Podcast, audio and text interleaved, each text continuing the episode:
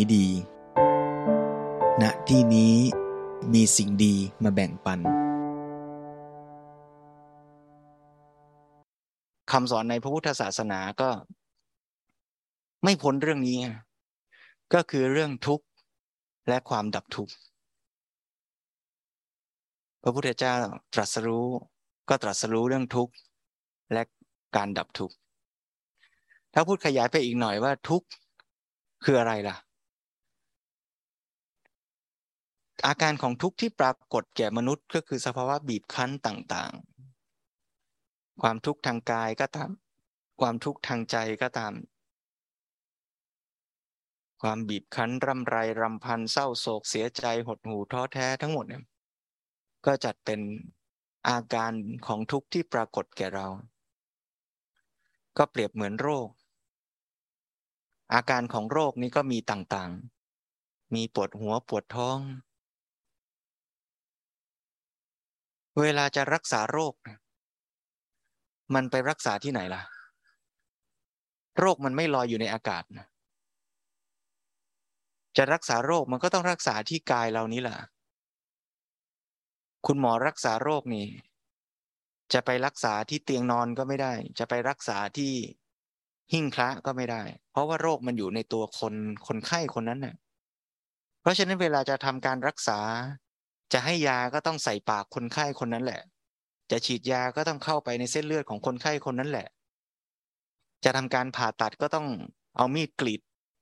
เนื้อหนังของคนไข้คนนั้นแหละเพราะการผิดปกติทั้งปวงมันปรากฏเป็นไปดำเนินอยู่ก็ในร่างกายของคนคนนั้นแหละ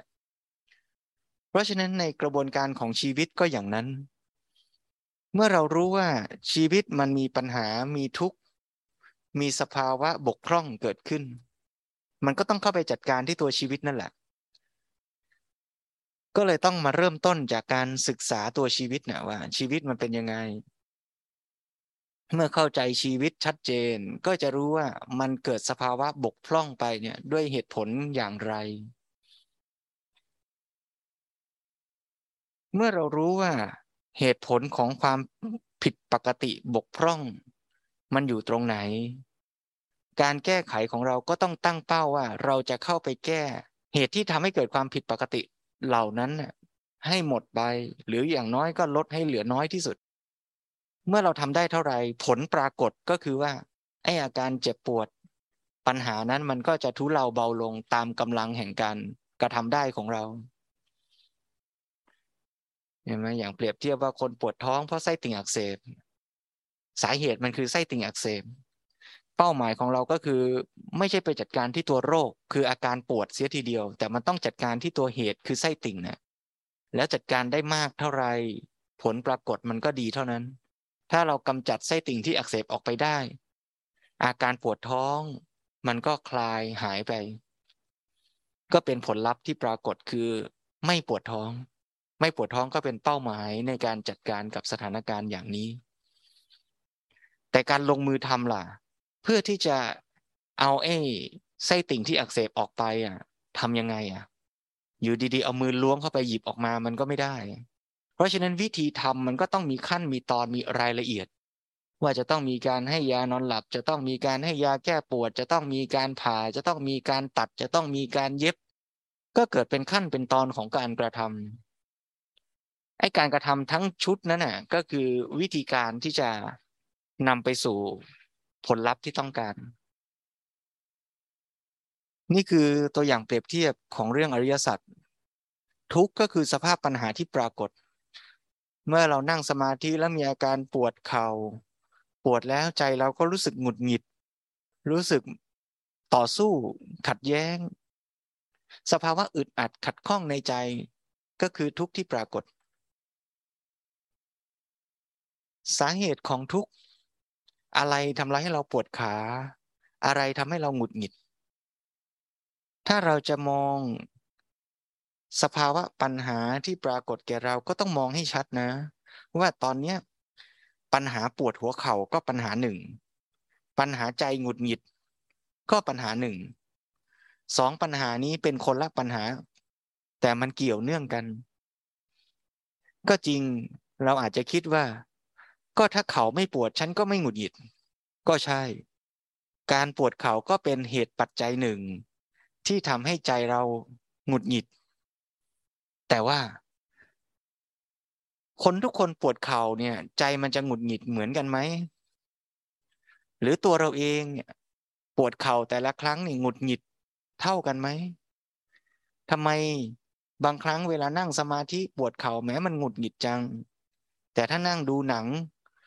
มันก็ปวดเหมือนกันนะแต่ว่าพอทนดูไปก่อนสนุกดีหรือแม้แต่บางทีเล่นเกมทำกิจกรรมมันปวดมันเจ็บกว่านี้อีกนะแต่ว่ากลับสนุกแฮะอ้าวทำไมล่ะทำไมกายมันก็ปวดเหมือนกันหรือคล้ายกันแต่ใจมันต่างกันแสดงว่ามันต้องมีปัจจัยอะไรอีกอย่างหนึ่งหรือหลายอย่างที่ทำให้อาการหงุดหงิดขัดข้องเคืองใจนี้มันเกิดขึ้นมันไม่ได้เป็นสมการตรงๆกับความเจ็บทางกายซะแล้วสิถ้าอย่างนี้เพราะถ้าสมการมันซื่อๆตรงๆอย่างนั้น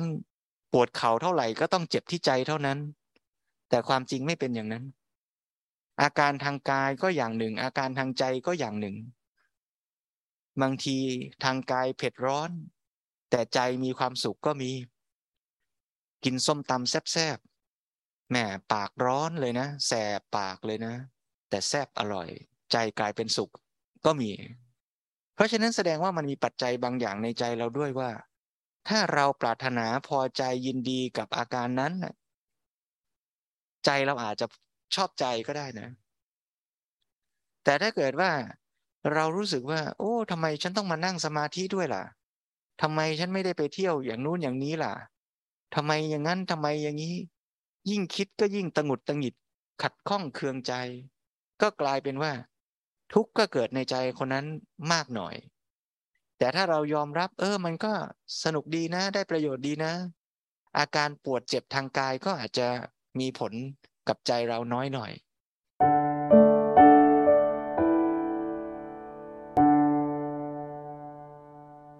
ถ้าอย่างนี้เนี่ยเวลาเราจะมองปัญหาอย่างนี้ให้ชัดให้สอดคล้องตามแนวการคิดตามหลักอริยสัจสี่ก็ต้องกลับมาทบทวนกันให้ชัดว่าปัญหาปวดหัวเข่าก็ปัญหาหนึ่งปัญหากลุ้มใจหงุดหงิดใจก็อีกปัญหาหนึ่งปัญหาปวดหัวเข่าสาเหตุคืออะไรล่ะปัญหาปวดหัวเข่าอาจจะเกิดจากสาเหตุว่าเรานั่งกดน้ำหนักผิดท่าหรือเกิดจากการที่เรานั่งนานมันถูกท่าก็จริงแต่มันนานมันก็เลยปวดหรือมันอาจจะเกิดจากความผิดปกติที่หัวเข่าของเราเคยประสบอุบัติเหตุเคยผ่าตัดมันก็เลยทำให้โดนนิดโดนหน่อยมันก็เจ็บได้ง่ายเหตุปัจจัยหลายๆอย่างนั้นประกอบกันทำให้อาการปวดปรากฏเกิดขึ้นคราวนี้ถ้าเราตั้งใจจะจัดการกับอาการปวดนี้ทำยังไงได้ก็ต้องเข้าไปดูสาเหตุขั้นแรกเริ่มต้นก็คือถ้าปวดหัวเข่าแล้วเราไม่สังเกตไม่ใส่ใจว่าอาการมันเป็นยังไงแล้วเราก็หาความสุขอย่างอื่นมากลบยกตัวอย่างเช่นว่านั่งแล้วปวดหัวเข่าเอาเพลงมาฟังแล้วก็ฟังเพลงไปเพื่อหวังว่าจะได้ใจไปสนใจการฟังเพลงเสียไอ้ปวดหัวเข่ามันก็จะได้ลืมไปอย่างนี้มันก็เป็นทางแก้แบบชั่วคราวแต่อาการปวดอาจจะยังอยู่นะและอาการปวดอาจจะหนักขึ้นนะถ้าเราตั้งโจทย์จะแก้เรื่องปวดหัวเข่าจริงๆเนี่ยฟังเพลงไม่ช่วยนะหรือจะช่วยก็เรียกว่าช่วยแบบปลายเหตุช่วยให้ใจสบายประเดี๋ยวประดาวแต่ในชีวิตจริงถามว่าฟังได้ไหมได้หาอะไรมาทำให้เพลินได้ไหมได้แต่ต้องตั้งหลักให้ชัดว่าการทำใจให้เพลินชั่วขณะนั้นเนี่ยต้องมีเป้าหมายเพื่อให้ใจมี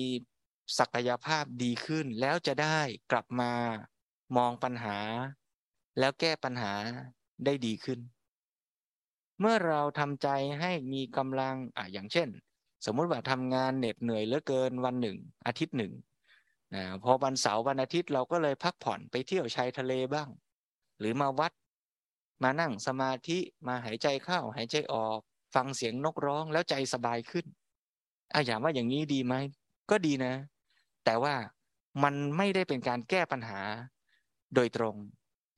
ถ้าปัญหาเราคือทำงานไม่ทัน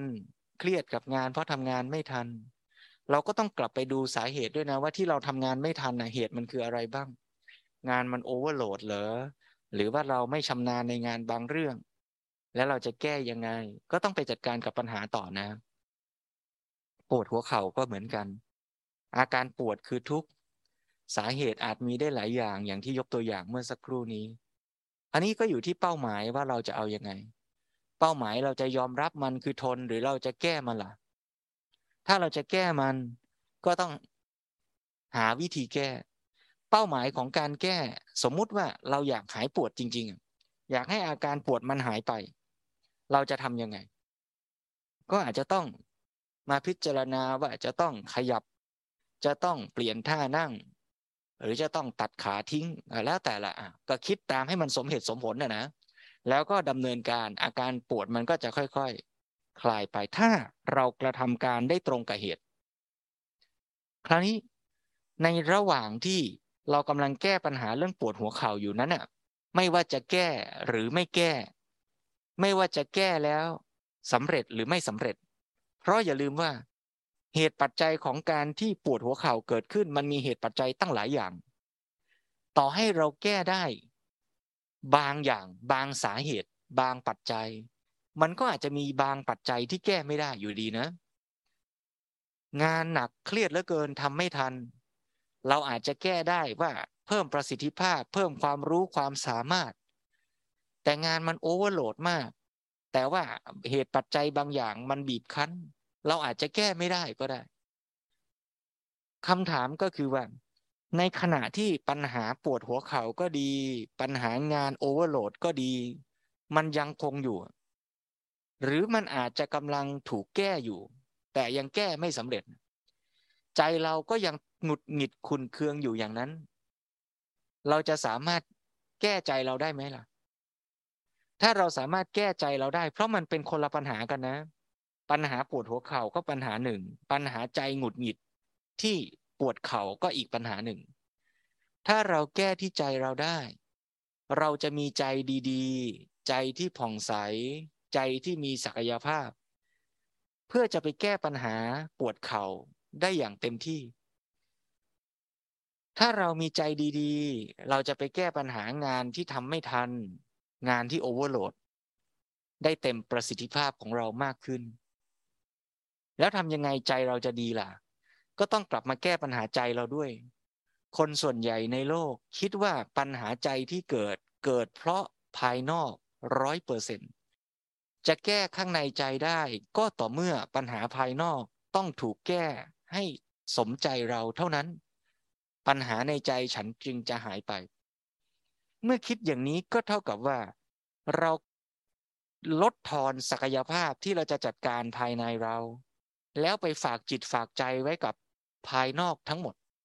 ถ้าภายนอกดีใจฉันก็จะดีด้วยถ้าภายนอกร้ายใจฉันก็ต้องร้ายด้วยถ้าอย่างนี้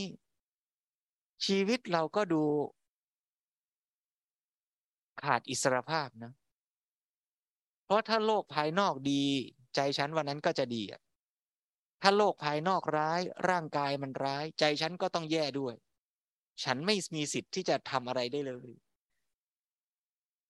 พุทธศาสนาชี้ชวนให้เราเห็นศักยภาพของตัวเราตรงนี้ว่าไอ้ปัญหาภายนอกก็ควรแก้นะไม่ใช่ไม่แก้แต่ก็ยอมรับเถอะว่าปัญหาภายนอกนั่นน่ะมันก็แก้ได้ตามกำลังของเรานะมันอาจจะไม่ได้ 100% พูดอย่างนี้ต้องย้ำชัดว่าไม่ได้หมายความว่าเราแก้ด้วยความพยายามไม่เต็มร้อยเราใส่ความพยายามตั้งใจแก้ไขเต็ม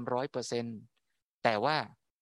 ด้วยความที่เหตุปัจจัยหลายอย่างมันไม่อยู่ในอำนาจควบคุมของเรามันเลยมีบางส่วนแก้ไม่ได้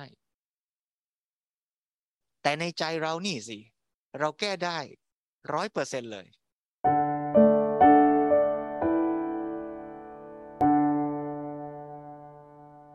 ก็ลองกลับมาดูปัญหาให้ชัดว่าที่ใจเราหงุดหงิดเพราะเข่าปวด การหงุดหงิดในใจเนี่ยมันเกิดขึ้นเพราะอะไร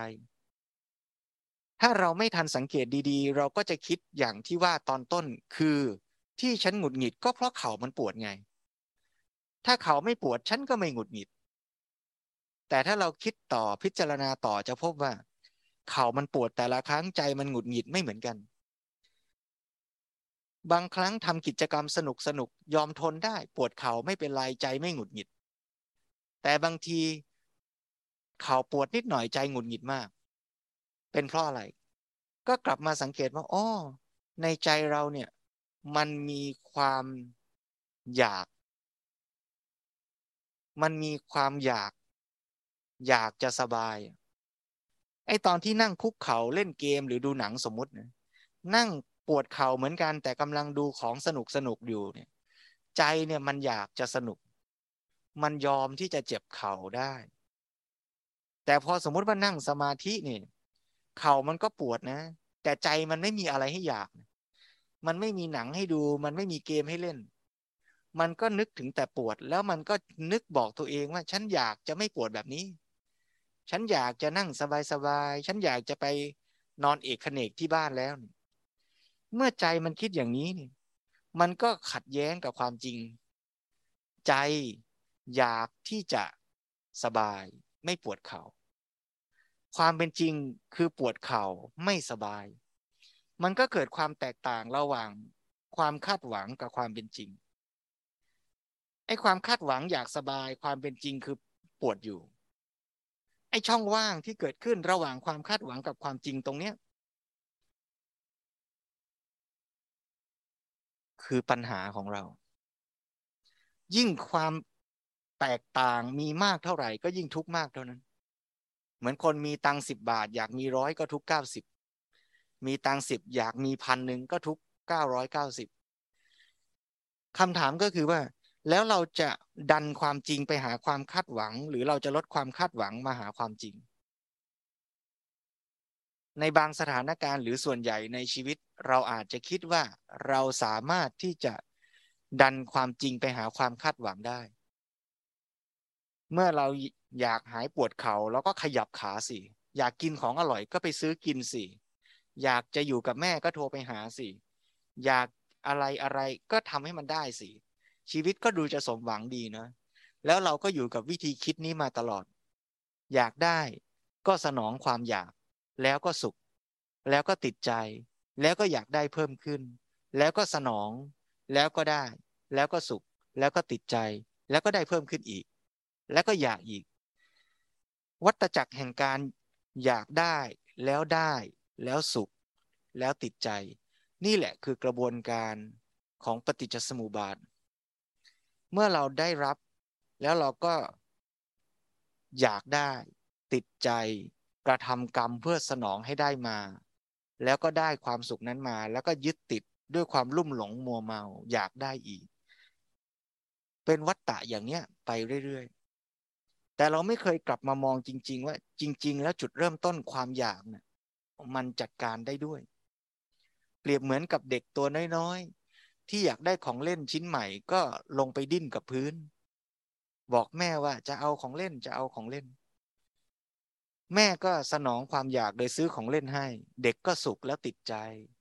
ครั้งหน้าถัดไปอยากได้ของเล่นชิ้นใหญ่กว่าเดิมก็ลงไปดิ้นอย่างเดิมอยากได้แม่ก็ซื้อของเล่นให้อีกเด็กคนนี้ก็จะเสพติดกับการอยากได้ได้แล้วสุขแล้วติดแล้วก็จะเอาอีกอย่างเงี้ยอยู่เรื่อยๆชีวิตเราก็อาจจะอยู่ในวงจรอย่างนี้แหละถ้าเราย้อนกลับไปตอนที่เด็กลงไปดิ้นกับพื้นครั้งแรกแล้วเราชวนให้เด็กน้อยคนนั้นเห็นความจริงว่าสิ่งที่เขาอยากได้นั้นมันอาจจะไม่สมเหตุสมผลแต่ต้นอยู่แล้วแล้วถ้าเขาสามารถจัดการภายในใจคือดับความอยากนั้นได้ตั้งแต่ต้น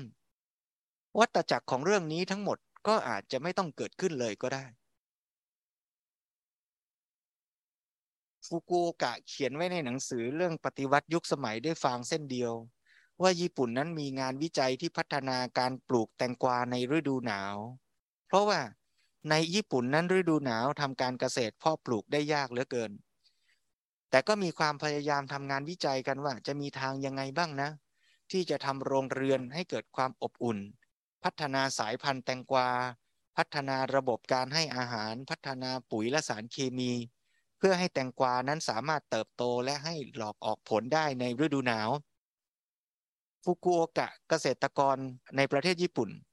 ตั้งคำถามย้อนแย้งว่าแล้วมันมีความจำเป็นแค่ไหนกันที่เราจะต้องกินแตงกวาในฤดูหนาวถ้าการศึกษาวิจัยและพัฒนาเทคโนโลยีของมนุษยชาติเป็นไปเพียงเพื่อตอบสนองความต้องการของมนุษย์ที่ไม่มีที่สิ้นสุดเราอาจจะต้องไขว่คว้าแสวงหาทรัพยากรจากโลกใบนี้ไม่จบสิ้นถ้ามนุษย์ไม่กลับมาตรวจสอบความต้องการในใจของตนเองบ้างว่าแท้จริงแล้วเราต้องการอะไรแท้จริงแล้วความต้องการอันไหนที่เป็นความต้องการที่สมเหตุสมผลทั้งต่อมนุษย์และโลกใบนี้และความต้องการอะไรที่เกินจำเป็นไปแล้วมั้งโทรศัพท์ต้องมีกล้องถ่ายรูปสักแค่ไหนกันเชียวเราต้องการเครื่องมือในการสื่อสารเพื่ออะไรกันบ้างเราต้องการความสุขความบันเทิงสักกี่ชั่วโมงในชีวิตกันแล้วถ้าบริการสตรีมมิ่งทุกบริการต้องการยอดผู้ชมจำนวนการเข้าชมหลายๆชั่วโมงต่อวันต่อเดือนมนุษย์โลกจะต้องใช้เวลากับบริการสตรีมมิ่งกันสักคนละกี่ชั่วโมงต่อวันแล้วมันจะต้องมากขึ้นไปเรื่อยๆในรุ่นลูกหลานเราอย่างนั้นหรือเราอาจจะต้องกลับมาทวนสอบดูว่าความต้องการในชีวิตของเราอะไรที่มันสมเหตุอะไรมันไม่สมผลแล้วเราก็จัดการที่ตัวเหตุกันบ้างไม่ใช่จัดการแต่ว่าหาปัจจัยภายนอกหรือแก้ที่เหตุข้างนอกเพื่อให้มันมาสนองความต้องการในใจของเราปวดหัวเข่าแม้ปวดอยู่แต่จัดการที่ใจได้เราก็ยังอาจจะนั่งต่อไปโดยสังเกตอาการปวดนั้นได้อยู่แต่ปัญญาก็มีพอว่าถ้าปวดจนเป็นอันตรายก็จะต้องจัดการก็รู้วิธีที่จะทำและแก้ไขแต่ไม่ใช่ว่าปวดนิดก็ขยับปวดนิดก็ไม่ทนอย่างนี้ก็แสดงว่าจัดการที่ใจไม่ได้เลยต้องจัดการข้างนอกเสียทั้งหมดอากาศร้อนมีปัญหาทุกข์ใจอย่างไรก็ตามก็ยังเป็นศักยภาพที่เราจะสามารถสังเกตใจของเราได้ว่าใจของเราในขณะนั้นเนี่ยมันมีปัญหามีความทุกข์มีความวุ่นวายสับสนอย่างไรแล้วเราก็มาจัดการข้างในใจเราด้วยและจัดการข้างนอกให้สมเหตุสมผลด้วย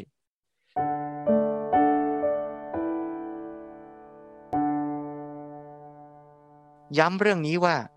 การพูดอย่างนี้ไม่ได้หมายความว่าพระพุทธศาสนาบอกให้จัดการแต่ในใจตัวแล้วปล่อยปละละเลยเรื่องข้างนอกแต่มันก็เกินไปถ้าจะจัดการแต่ข้างนอกโดยไม่จัดการและฝึกใจมนุษย์เสียเลยเราคงต้องทำทั้งสองอย่างเมื่อเราจัดการใจเราได้ดีเท่าไรเราก็จะยิ่งรู้ชัดว่าเราควรจะทำอะไรข้างนอกแค่ไหนการจัดการในใจทำยังไงการจัดการในใจนั้นเริ่มตั้งแต่ว่าเห็นว่าใจเราเริ่มเรรวนและผิดปกติแล้วตรงนี้นี่ถ้าใครฝึกเจริญสติไว้บ่อยๆก็จะเห็นอาการจิตใจที่เรรวนบกพร่องได้ไวใครที่ไม่เคยฝึกเลยบางทีโกรธหงุดหงิดขับรถแล้วก็วุ่นวายใจด่าคนนู้นด่าคนนี้ด่าตั้งแต่ออกจากบ้านจนถึงที่ทำงานก็ยังด่าไม่เลิกเก็บไปด่าต่อในโซเชียลเก็บไปด่าต่อให้เพื่อนที่ทำงานฟังขับกลับยังด่าไอ้คนที่ขับเมื่อเช้าต่ออีกนะนี่แสดงว่าไอ้ตังหงุดตังหงิดผิดปกติในใจนี่เรื้อรังแล้วนะเหมือนคนเป็นหนองในใจเคลียร์นิดเดียวเจ็บนานเคลียร์ตอนเช้าเจ็บถึงเย็นบางทีเจ็บข้ามวันข้ามคืนก็มีนะมีใครมาด่ามาว่าเราเนี่ยโอ้โหเราเป็นถึงขั้นระดับนั้นระดับนี้นะมีใครมาว่าเราน้อยแน่คนนี้นะเดี๋ยวเธอมึงเดี๋ยวเธอมึงจำไม่ใช่เฉพาะวันนั้นนะจำข้ามปีข้ามภพข้ามชาติกันก็มีนะบางคนโกรธแค้นกันนี่เดี๋ยวชาติหน้าก็จะ ตามมาล้างแค้นกันก็ยังมีในพุทธประวัตินี่ใช่ไหมเพราะฉะนั้นสิ่งสำคัญก็คือรู้ทันอย่าให้ความผิดปกติหงุดหงิดใจมันข้ามวันข้ามคืนข้ามภพข้ามชาติขนาดนั้นเลยเมื่อเรารู้ตัวว่าหงุดหงิดแล้วนะรู้ตัวว่านี่ใจเราขุ่นเคืองแล้วนะรู้ตัวว่าขุ่นเคืองได้ไวก็จะมาจัดการได้ไวนี่เรียกว่าเห็นปัญหาเพราะฉะนั้นขั้นแรกจุดเริ่มต้นเลยคือเห็นปัญหา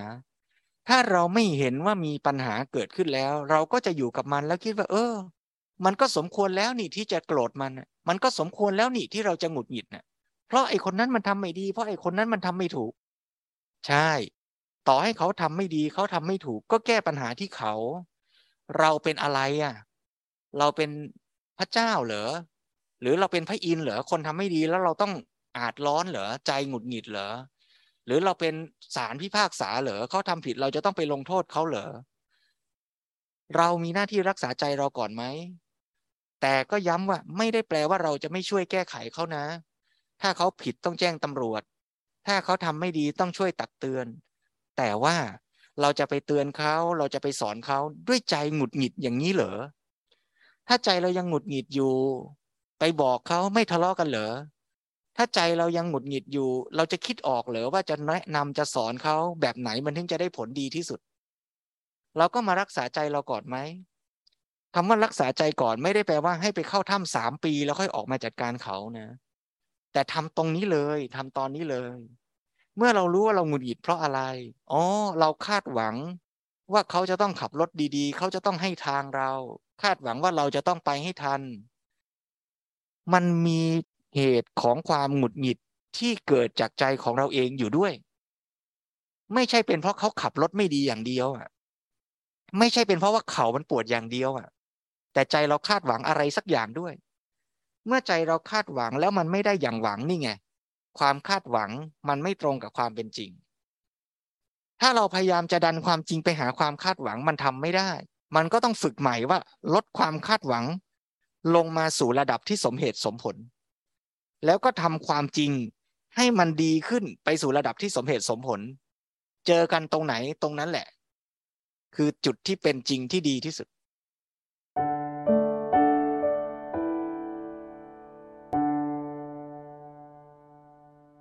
ถ้าเราเห็นเหตุอย่างนี้ชัด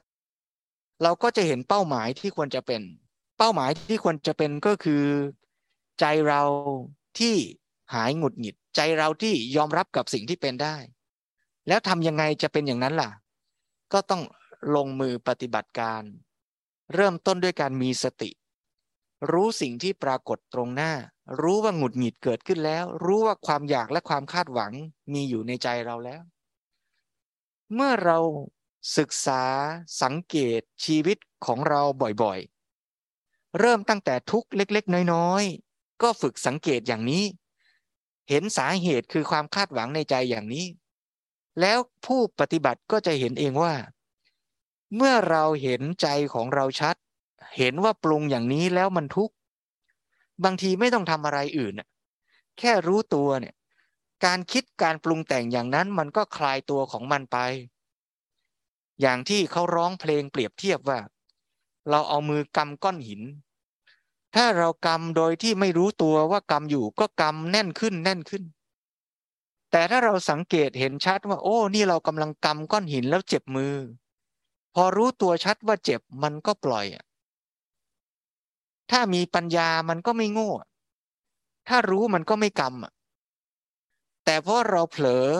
เราไม่รู้เราโง่เราเลยบีบให้มันแน่นยิ่งขึ้นใจก็เหมือนกันถ้าเราคิดว่าเราปรุงแต่งคาดหวังอย่างนี้แล้วมันทุกข์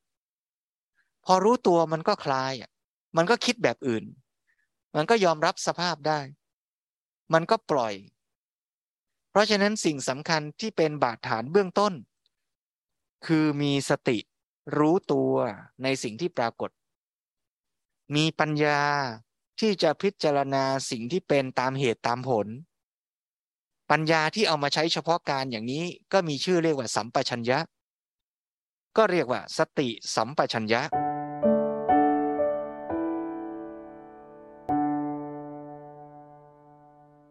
ในการดำเนินชีวิตมีสติรู้ตัวว่าหงุดหงิดแล้วโกรธแล้วมีสัมปชัญญะคือปัญญาพิจารณาสิ่งที่ปรากฏเห็นเหตุเห็นผลและนี่คือคำสอนในพระพุทธศาสนาที่ว่าด้วยเรื่องของทุกข์การเกิดทุกข์และการดับทุกข์ซึ่งถ้าจะพูดให้ชัดรัดกุมก็ต้องพูดว่าการดับเหตุแห่งทุกข์และนี่คือสิ่งที่เราสามารถเรียนรู้นำไปใช้ในชีวิตประจำวันของเราได้แต่จะใช้ในชีวิตประจำวันได้ดีมีประสิทธิภาพก็ต้องฝึกซ้อมไว้ก่อนเหมือนกับการที่เราจะมีกล้ามเนื้อร่างกายแข็งแรงไปทำงานไปยกของไปทำอะไรได้มันต้องซ้อมก่อนมันต้องเข้าฟิตเนสก่อนถ้าไม่ซ้อมไว้ก่อนจะไปใช้เลยในชีวิตประจำวันมันก็ได้อยู่แต่มันได้เท่าที่ศักยภาพเรามีแต่ถ้าเราเสริมศักยภาพหน่อยเราเข้าฟิตเนสหน่อยกล้ามเนื้อเราก็จะแข็งแรงขึ้นสติสัมปชัญญะก็เช่นเดียวกันเราก็ต้องมาฝึกก่อนเติมแรงเติมกำลังก่อนให้มันมีความแข็งแรงมีความพร้อมฝึกยังไงล่ะก็ฝึกให้เรามีสติระลึกรู้ในปัจจุบันขณะให้ว่องไวชัดเจนต่อเนื่องเช่นวันเรานั่งอยู่ตรงนี้เรารับรู้ร่างกายของเราที่เป็นชัดไหมรับรู้ได้ไหมว่าฝ่าเท้าเรารู้สึกยังไงรับรู้อาการที่เป็นปัจจุบันนะไม่ใช่นึกเอาไม่ต้องสร้างเป็นภาพจินตนาการแค่รับรู้ตรงๆว่าฝ่าเท้าข้างขวารู้สึกยังไงถ้ารู้ว่ามันเกร็งแล้วไม่สบายเดี๋ยวมันก็คลายของมันตามธรรมชาติระลึกรู้ขึ้นมาที่หน้าแข้งหัวเข่าต้นขาก้นที่สัมผัสพื้นหลังบ่าไหล่แขนสองข้างฝ่ามือต้นคอใบหน้าหว่างคิ้วริมฝีปากรับรู้สบายๆถ้ามันเกร็งก็รู้แล้วเดี๋ยวมันก็คลายก็รู้ว่ามันมีอาการคลายถ้ามันไม่คลายมันตึงก็รู้ว่ามันตึง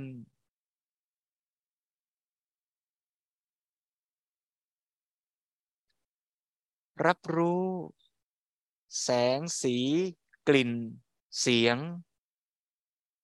สัมผัสต่างๆที่ปรากฏแก่ร่างกายของเรา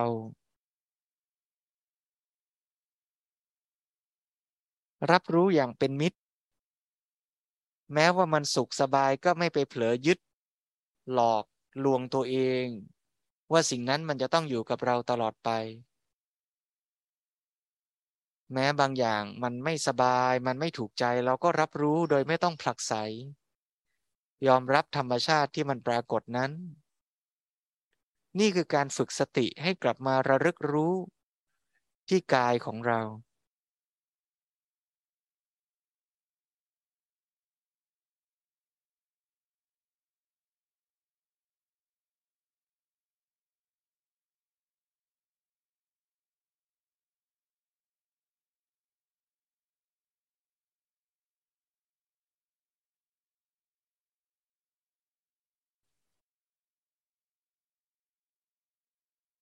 การกำหนดรู้นั้นอาจจะกำหนดที่จุดใดจุดหนึ่งเป็นหลักเช่นสังเกตลมหายใจที่กระทบปลายจมูกท้องที่มีอาการตึงหย่อนสั่นไหวก็ได้หรืออาจจะรับรู้ทั่วๆตามที่ปรากฏเด่นชัด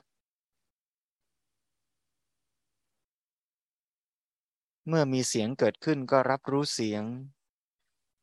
เมื่อเสียงจางคลายหรือใจเราไม่ได้สนใจแล้วสิ่งใดที่ปรากฏเด่นชัดเช่นมีลมกระทบที่ต้นแขนรู้อาการหนักๆที่ตัวเรานั่งกดสัมผัสกับพื้นอยู่ก็สังเกตรับรู้สิ่งสำคัญคือให้รับรู้สิ่งที่เป็นจริงที่เป็นปัจจุบัน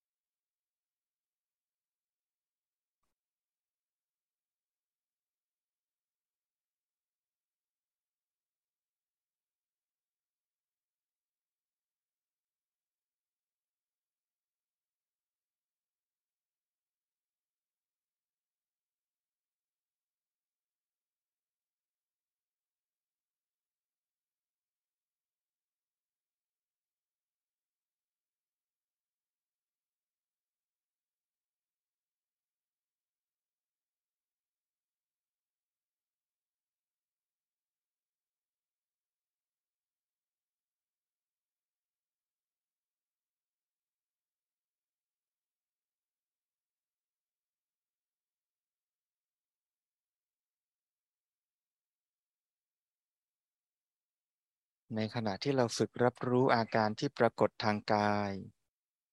ก็มีอาการบางอย่างปรากฏทางใจเช่นมีความพอใจไม่พอใจมีอาการคิดอาการง่วงอาการฟุ้งเราก็สามารถรับรู้อาการที่ปรากฏเหล่านั้นว่ามันปรากฏเกิดขึ้นมันปรากฏจริงๆเราก็รับรู้ตามที่มันปรากฏเมื่อเรารู้ว่ามีอาการคิดอาการฟุ้งพอเราไปรู้ตัวสักพักอาการคิดอาการฟุ้งนั้นมันอาจจะค่อยๆเบาลงหรือหมดไปเราก็กลับมาสังเกตสิ่งที่ปรากฏเด่นชัดอย่างอื่นต่อไปเช่นกลับมาที่ลมหายใจที่กระทบแผ่วๆที่ปลายจมูกหรืออาการไหวตึงหย่อนที่ท้องเป็นต้น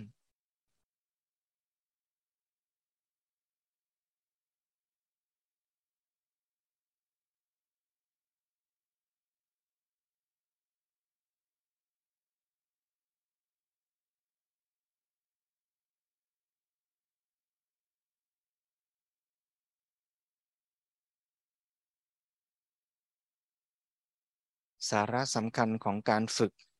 คือการมีสติระลึกรู้อาการกายและใจที่ปรากฏเด่นชัดในแต่ละปัจจุบันขณะท่านใดอยากจะฝึกในอิริยาบถนั่งก็ได้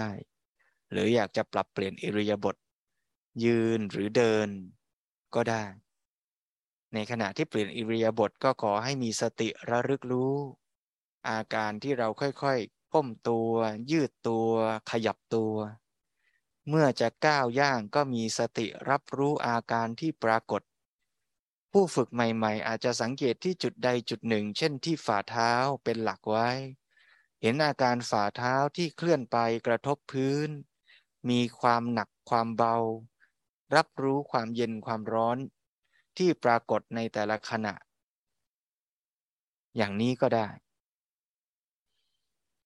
ขอให้ทุกท่านใช้เวลาจากนี้ประมาณ45นาทีในการที่จะได้ฝึกเจริญสติในอิริยาบถ ที่ตนถนัดจะเดินก็ได้นั่งก็ได้สิ่งสำคัญคือให้มีสติรู้ตัวรู้สิ่งที่เป็นจริงทางกายและใจของตนที่เป็นปัจจุบันขณะ